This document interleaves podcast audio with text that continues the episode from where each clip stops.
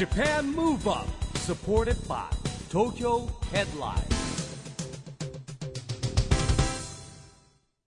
こんばんは。日本元気にプロデューサーの一木広治です。ナビゲーターのちぐさです。東京 FM Japan Move Up この番組は日本を元気にしようという東京ムーブアッププロジェクトと連携してラジオでも日本を元気にしようというプログラムです。はい、また都市型フリーペーパー東京ヘッドラインとも連動していろいろな角度から日本を盛り上げていきます。はい。さあ市木さん、はいまた新しいプロジェクトがスタートしたと。そうなんですよ。もう2020年以降のことを考えてですね、はい。 Beyond 2020 Next Forum。もうねオリンピック・パラリンピック以降のことも今から考えていこうと。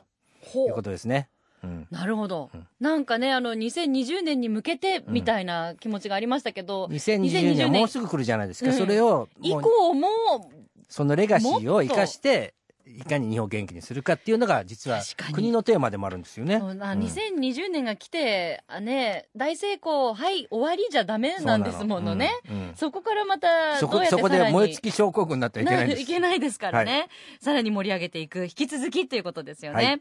実は今日のゲストもですねそんな Beyond 2020にゆかりがある方々でいらっしゃいます、なんと内閣官房東京オリンピック・パラリンピック推進本部事務局のうん。 Beyond 2020プログラムにアーティストとして初認定されたお二人そうですよね。アーティストで認証されたっていうのも僕も初めて聞きました。うんそういうことがあるんだなって。イベントとかいろんなあのプロジェクトって認定されてるんですよ。はいそうなんですね、うんでもアーティストとしては初めてということで快挙ですよね、はい津軽三味線デュオのキキのお二人です、うん。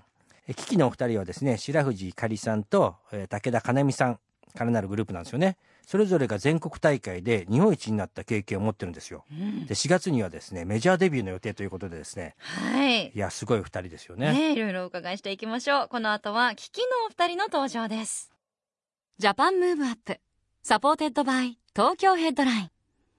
この番組は東京ヘッドラインの提供でお送りします。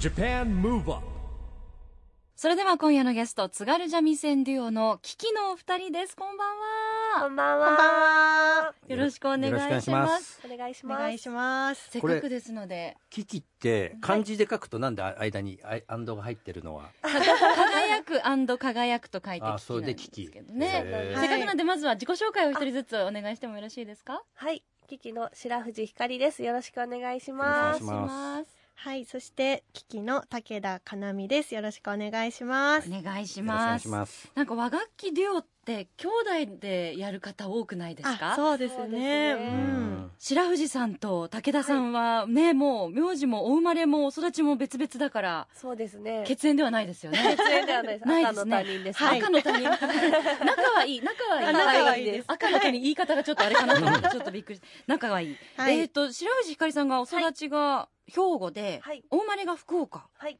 なんですね、うん。で武田かなみさんが愛知県はい。ご出身とはいいうことで,、そうです。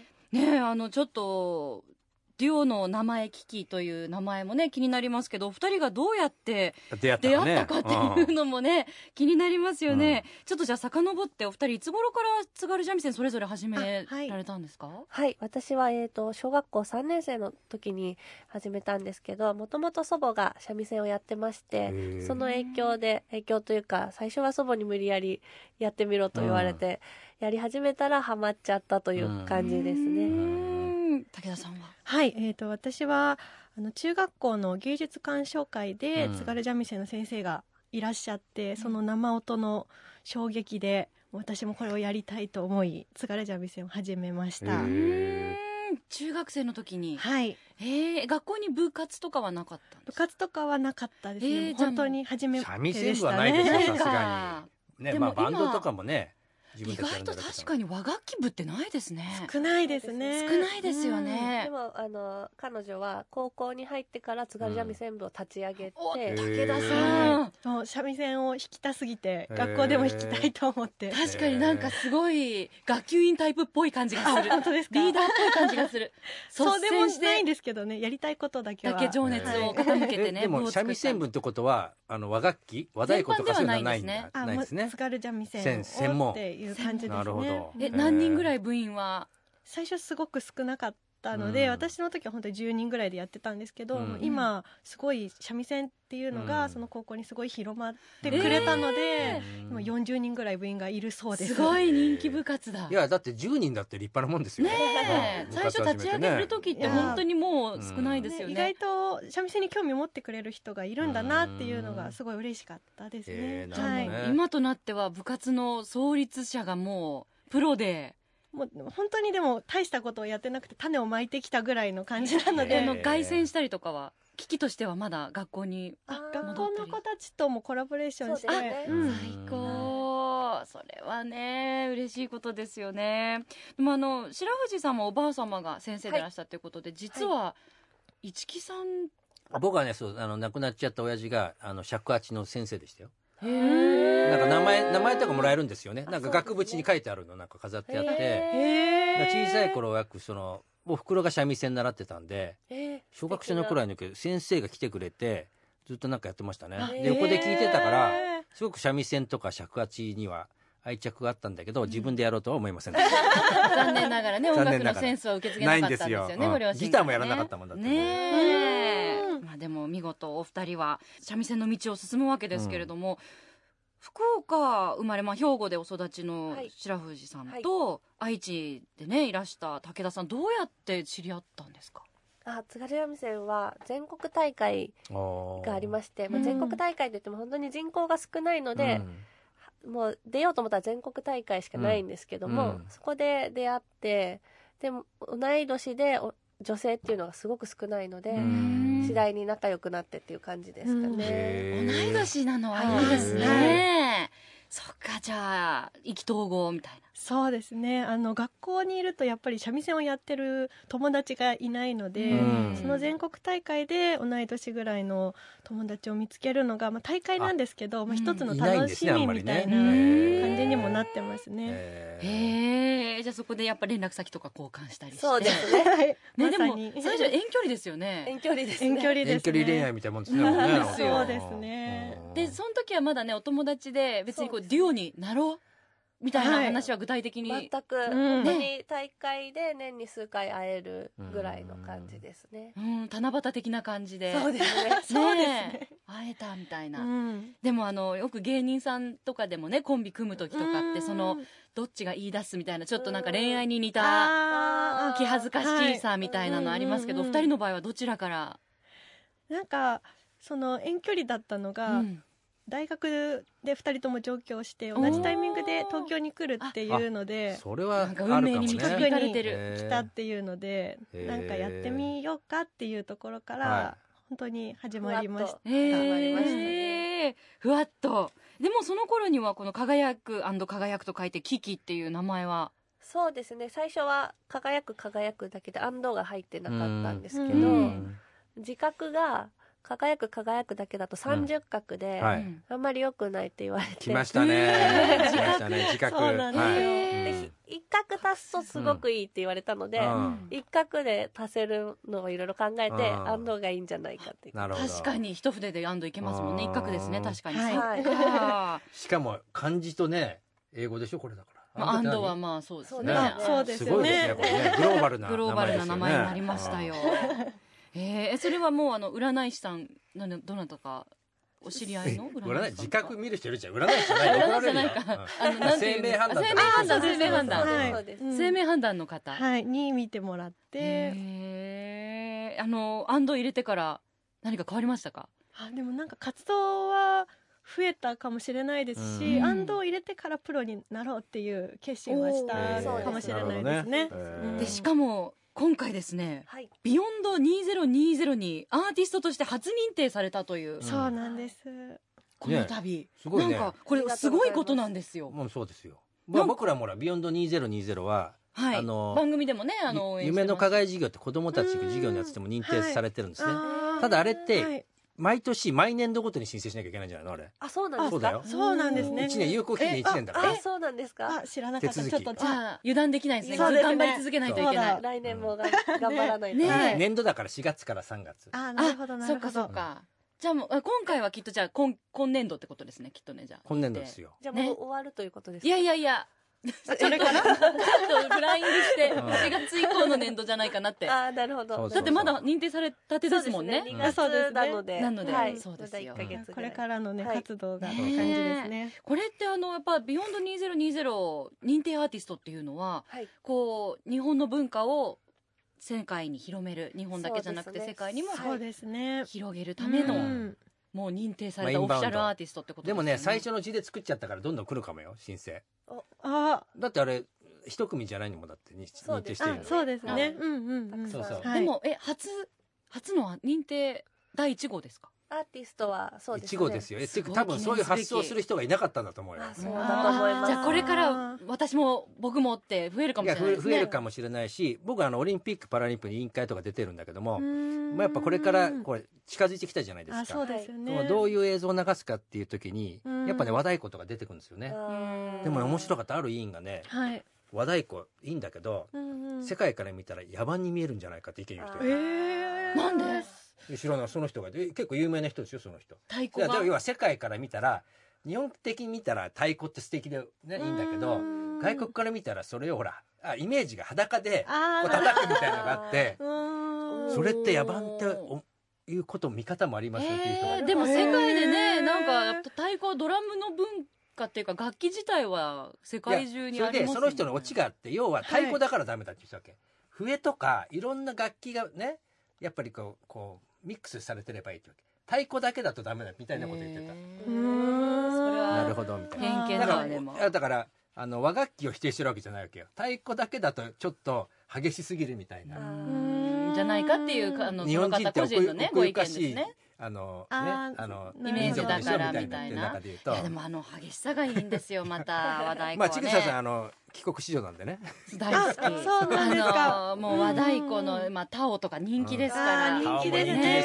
めちゃくちゃ良かったですよ、うん。行きましたけど私も。あの三味線をやられる方はやっぱ他の和楽器とコラボレーションされることも多いんですか？そうですね。多いと思います。お二人も、特にはい津軽三味線と太鼓なんかはやっぱり相性がいいのうでんやることは多い津ですね軽三味線でもなんかテンポがられるとかっこいいですよね本当にかっこいいですよねあとあのお二人でなんか一人、まあ、ソロでももちろんかっこいいし、うんデュオでもそのデュオの良さがあるしまた人数うん大人数の時の迫力みたいなのもですよね。すごいですよね。あのでも今はもうどんどん多分きっと安堵つけたからですかね。もう運気がすごくて。やっぱり外人の人いっぱい来るし僕ね先週もねあるあの大きなホテルの周年のイベントにはい。招待されて行ったんですけど、やっぱりうんあの音楽の一つは三味線。あそうなんですか。ね、今人気ですね、うん。海外でも。そして来月4月にはメジャーファーストアルバム「ループループループ」リリースも決定ということで間もなくおめでとうございます。おめでとうございます。ありがとうございます。でもここまで来るのに10年。そうですそうですあっねた。そうですね。これはちょっともう感激があるでしょそうですよね。遠距離を経いやーそうてですね。東京ねたまタイミングよくしてはい。じゃあやろうかっうてん。なってから10年。そうですね。そうですね。り10年。って大変ですよね、もうまあ10年過ぎてしまえばね過ぎてしまえばいい思い出かもしれない。その通りで。すねでもやっぱずっと活動をね、続けてこられてたからここにつながってるそうですね。続けてよかったなって思いますね、途中やっぱり夢としてはもうじゃあ結成してプロになろうってなった時は、うん。やっぱメジャーデビューっていうのを一つの目標として掲げてたんですか？そうですね。うん一つの目標としてはやっぱりもっともっといろんな人に聞いてほしいっていうのがあったのではい。でもね絶対この「ビヨンド2020アーティスト」っていうのを今多分初認定じゃないですか、はい。さっきでいろんな人が出てくると思うんだけども初認定だしもう今ガンガン行った方がいいですよ、はい。はい。だってもうあと 1, 一はい。年切ってきたわけだから、そうですね。ね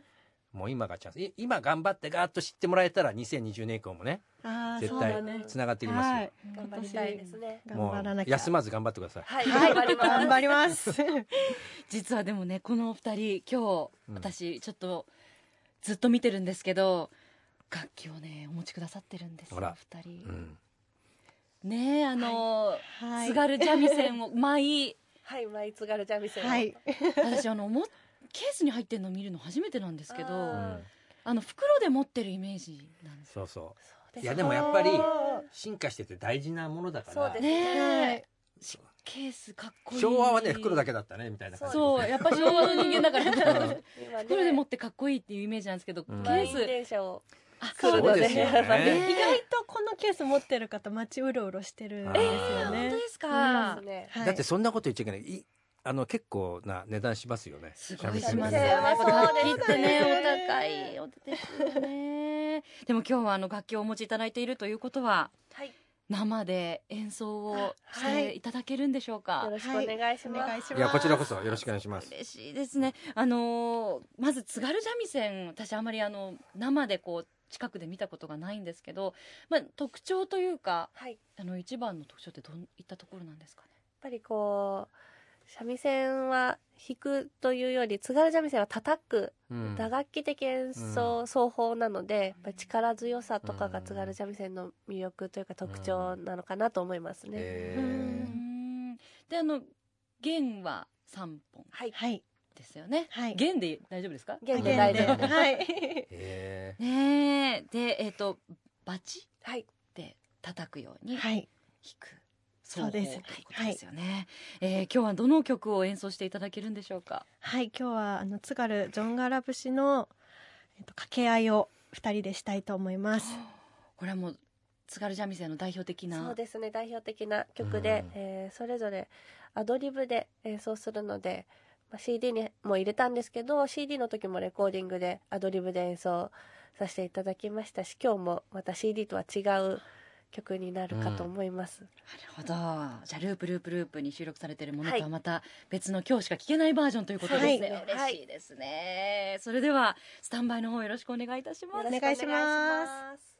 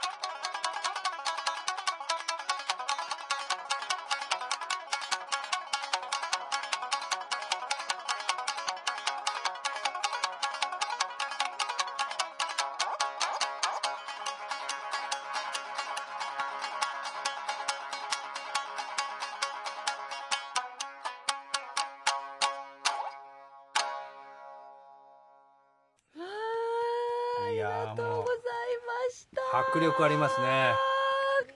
本当にもう。かっこいい。すごい。生演奏だからね。いや。ありがとうございました。ありがとうございました。なんかもう言葉になんないですね。このなんか距離感、な涙目。涙目涙目。ちょっと興奮しちゃってる ありがとうございました。激しい。そうですいやでも本当ね体力体力いりますよねあれね。そうですかなり。ね。そうですね。力強さがそれ感じた、ありがとうございます。だからやっぱ和楽器って、ね、本当にね、パワフルなところもね、すっごいかっこいいんですよ。そう。魂のね。で、あもうなんかもう、すごすぎて、どこがソロだったのかわかんな かった。同時に弾いているけれども、うん。どっちかがソロなんですよね。今回のはなんか乱れ弾き乱れ弾き？と言ってもうん。うアドリブでこうお互い負けるもんかみたいな、バトルみたいなそうですのがね。間に入っていたんですね。はい。だからなんかもうどこからどこがアドリブか我々はもうさっぱり。わからない全然、うん。でももう今回しか聞けないバージョンだったんですよ、あれ。なるほどね。そう思うとすごくないですか、いやいろんな、毎回ねいろんな聞いてもらう場所を作ればいいんじゃないですか？そうですね。そうですよね。そうですね。一人でも多くの人に聞いてもらいけないうん。聞いてもらいたいですね、ねえいやーかっこいい。ありがとうございあります。がとうございました。いやー全然切り替えられない。さあ次の話題っていう感じになれない。うん。でもね先日まではねオーストラリアでも公演されてたっていあうね。そうだ。はいそうでしょ？ねそれこそもう海外公演今多くてらっしゃるんですもんね。はい。ね嬉しいですね。どうでした、はい。ブラボーとか言われるんですかやっぱり？そうですね。ね。本当に言われる。えー。本当に、まあブラボーしかわかんないから言ってみたんだけど、でもね本当にブラボーって言ってもらえるとすごいえー。気分がいいですはねい、うーん遅ればせながらブラボー今日あありがとうブラボーありがとうございます。ありがとうございます。あそっか、なんかやっぱり海外でのお客さんの雰囲気とかって日本で演奏する時と全然違うんですか？そうですね。ねなんか、まあ日本うん。も結構途中で拍手をいただいたりとかもあるんですけど、やっぱり反応が素直だなっていうのはすごあく海外で。うん日本人はちょっと奥ゆかしいからね。ね。手してもいいちょっとうん。ね一泊置いちゃうからね。そうそうそう、う。ん。あの私和楽器すごい好きで、うんいつもうん。好きなポイントがはい。ありまして、なんです演奏ももちろんなんですけど、はい。掛け声もかっこいい。じゃないあかほみたいな。そうですね。和楽器特有の。特有ですね。あれはなんかどっちがどの掛け声を言うとか決まってるんですか？基本的にこう回数とか決まってなくて、うん。次に行くよっていう掛け声をかけるのは私が多いんですけど、うん。ああ白藤さん担当。他はまあ好きなところで結構かけていいのでノリで自分が気合い入れるとあアドリブでアドリブで自分で武田さんも結構は言って途中言ってましたもん。あれはもうあんまりあの曲には関係ない、うん。まあ、自分フリー。とか、ねまあ呼吸法じゃないの別に。そうです。ね掛け声呼吸ではこれなはいね、のうん。あの大したあれはないですよね、へえあじゃあもういつ入れなきゃいけないとか決まってなくて、はい。気分が乗った時に言っていいシステム。そう いうシステムね。なるほど。あれもね、あの、あの、ほとかははね、素人じゃなかなか私家でよく一人で練習するんですけど、なあの何の練習してるの何の練習してるの？掛け声の。あでもお客さんも言っていいんですよ。そう津軽三味線は。いいんですかはい、うん。はとかフリー、フリーのタイミングで、本当に好きなところで、自分が乗った時に、はい、うわー。まあいいんじゃん。だって別に誰も聞いてなきゃそれはあの歌舞伎の大向こうみたいなそのスカウトされなきゃ言っちゃいけないとかそういうことじゃなくてそれは全然ないです。急に新参者がいいんですか私が。あもう言ってほしいです、えちぐさがでもさ今は論点ずれてんだけどさ何の掛け声の練習してん の？何のあれにもならないんですけど。イベントの司会とか行くんですけど。いや違う違う違う。何の掛け声？なんか三味線とかいつか習った時に。で絶で絶対ならん絶対ならんでもすごい憧れがあって。事務通いが続かない人そうそう続かないんですけど。習い事が続かない。うちの近くにあの三味線ではないんですけど、三振とお琴を教えてる教室が徒歩20歩ぐらいのところにあるんですよ。どこ20徒歩歩20歩でいつも隣行隣じゃん行きたいなちょっと行ってみたいなと思うんですけど、うんなかなか勇気が出なくて、ぜひ。ぜひ。ぜひ、ね、でもお琴とかコラボって今までありますか？なかなかないです。もちょこちょこと。ああるんですか？はい。はいじゃあちょっとじゃあお琴から始めて。でもお琴ってあんまりほっとか言わないですよね。あー言わないですね。どっちかっていうとすいませんね。海外育ちなもんで。ねちょっとねそれがすごい憧れがある。じゃあちょっとね、通うことも検討しつつ、はい、考えてみたいと思います。さあ、そしてこの番組では、オリンピック・パラリンピック開催が決まった2020年に向けて、日本を元気にしていくために、私はこんなことしますというアクション宣言をゲストの皆さんに伺ってるんですけれども、はい。ぜひ、危機のお二人のアクション宣言も伺いたいと思います。はい。せーの。私たちキキは2020年を目指して日本を元気にするために無料ライブをやります。あら素敵ですね。具体的。本当、はい。じゃあいいつでも呼んじゃいますよ僕も。いろんなイベントに。ぜひ呼んでください。本当ですか？ぜひぜひ、はい。本当に呼んじゃいますよ、呼んでください。呼んでください。ね。結構あのこのラジオ番組のこういう感じのゆるいトークをきっかけにいろんなこと実現してますから、そうなんなことない一よ回言ういいよって言っちゃったらもう絶対話さないみたいなとこありだってますから。放送で流れてるもんね。みたいないいって言ったよねみたいな。約束ですよみたいなね、はい。はい。ぜひぜひ。えーでも無料ライブをやりたいというのは、そうなんですよね、去年からちょっと実験的に巣鴨の高岩寺さんで、はいまあ半半年に2回、まあ、季節ごとに無料ライブをさせていただいてるんですけへどー。本当にたくさんの方がうん。回を追うごとに来てくださったり、まあ、通りすがりの方もよく見てくださったり、はいたまたま観光できてた外国人の方もすごく興味を持って見てい。いただいてるので、はい。続けていきたいなと思ってます。うーん。ね。より多くの人ね見てもらって、はい、ねそうですね。もう動画撮って YouTube とかで流しちゃえばいいじゃないですか。あそうですね。そうなんですよね。でもあのうんミュージックビデオが見れますよね、うん。お二人の、はい。たくさん、はい、上がってます。そうまたお着物。今日はねあの洋服姿ですけれども、うんお着物のそうですね。ね振り袖の雰囲気が変わりパターンとかもね可愛らしくてね華やかでいいんですよ、ね。ありがとうございます。ありがとうございます。あのぜひ本当 Beyond 2020アーティストとしてオリンピック・パラリンピックも盛り上げていただきたいですよね。はい、ちなみにあの二人はスポーツはスポーツはスポーツは全く。見る専門見る専門見る専門ですか？はい。何を見るんですか？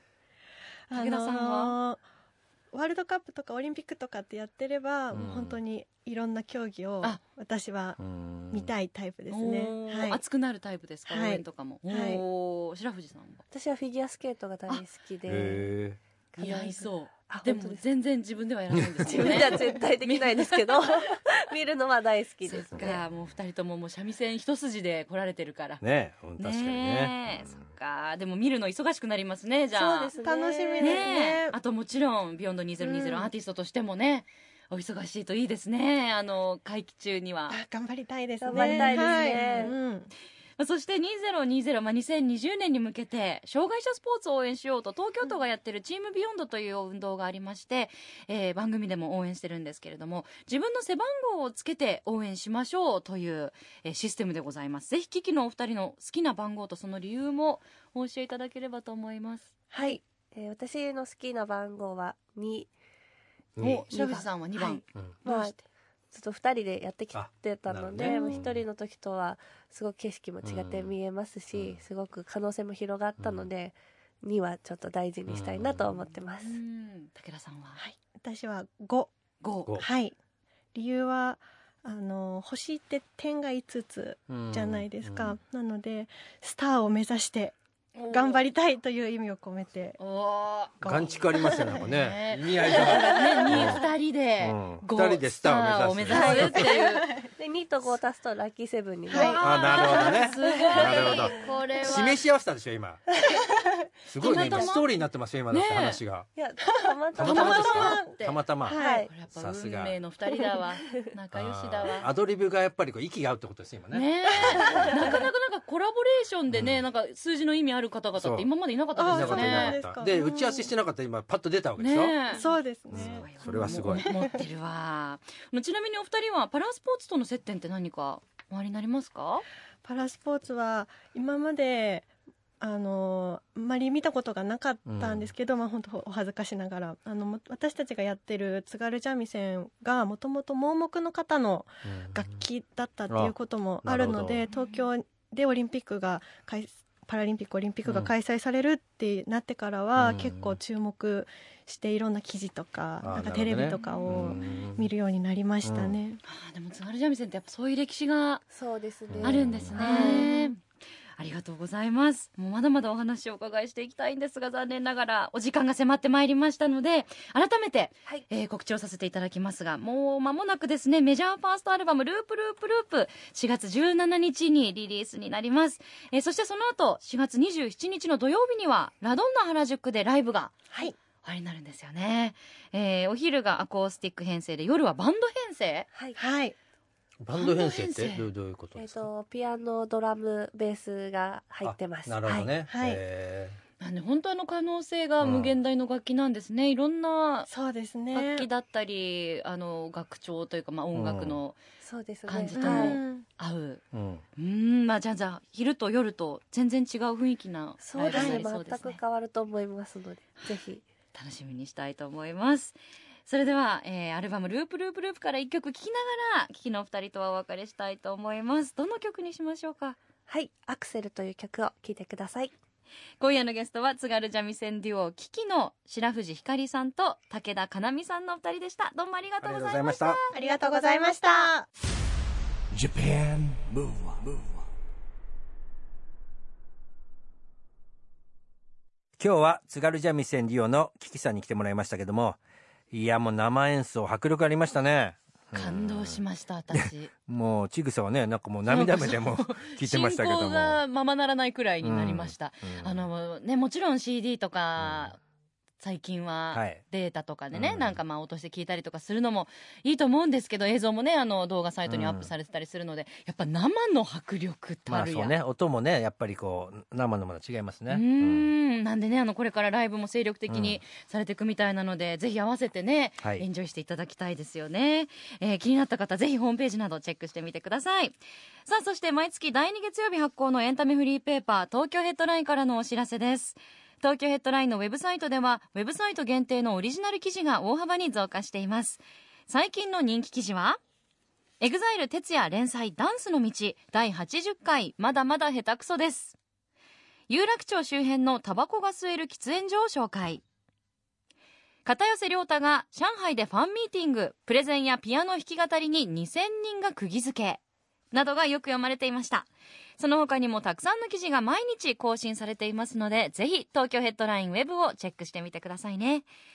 ということで Japan Move Up 今週はお別れのお時間です。次回も元気のヒントをたくさん見つけていきましょう。はい。さあいよいよ東京でオリンピック・パラリンピックが開催されます。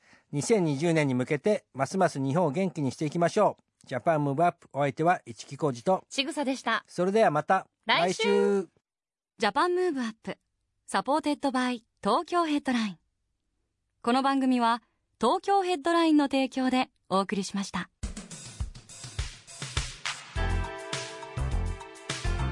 Japan Move on.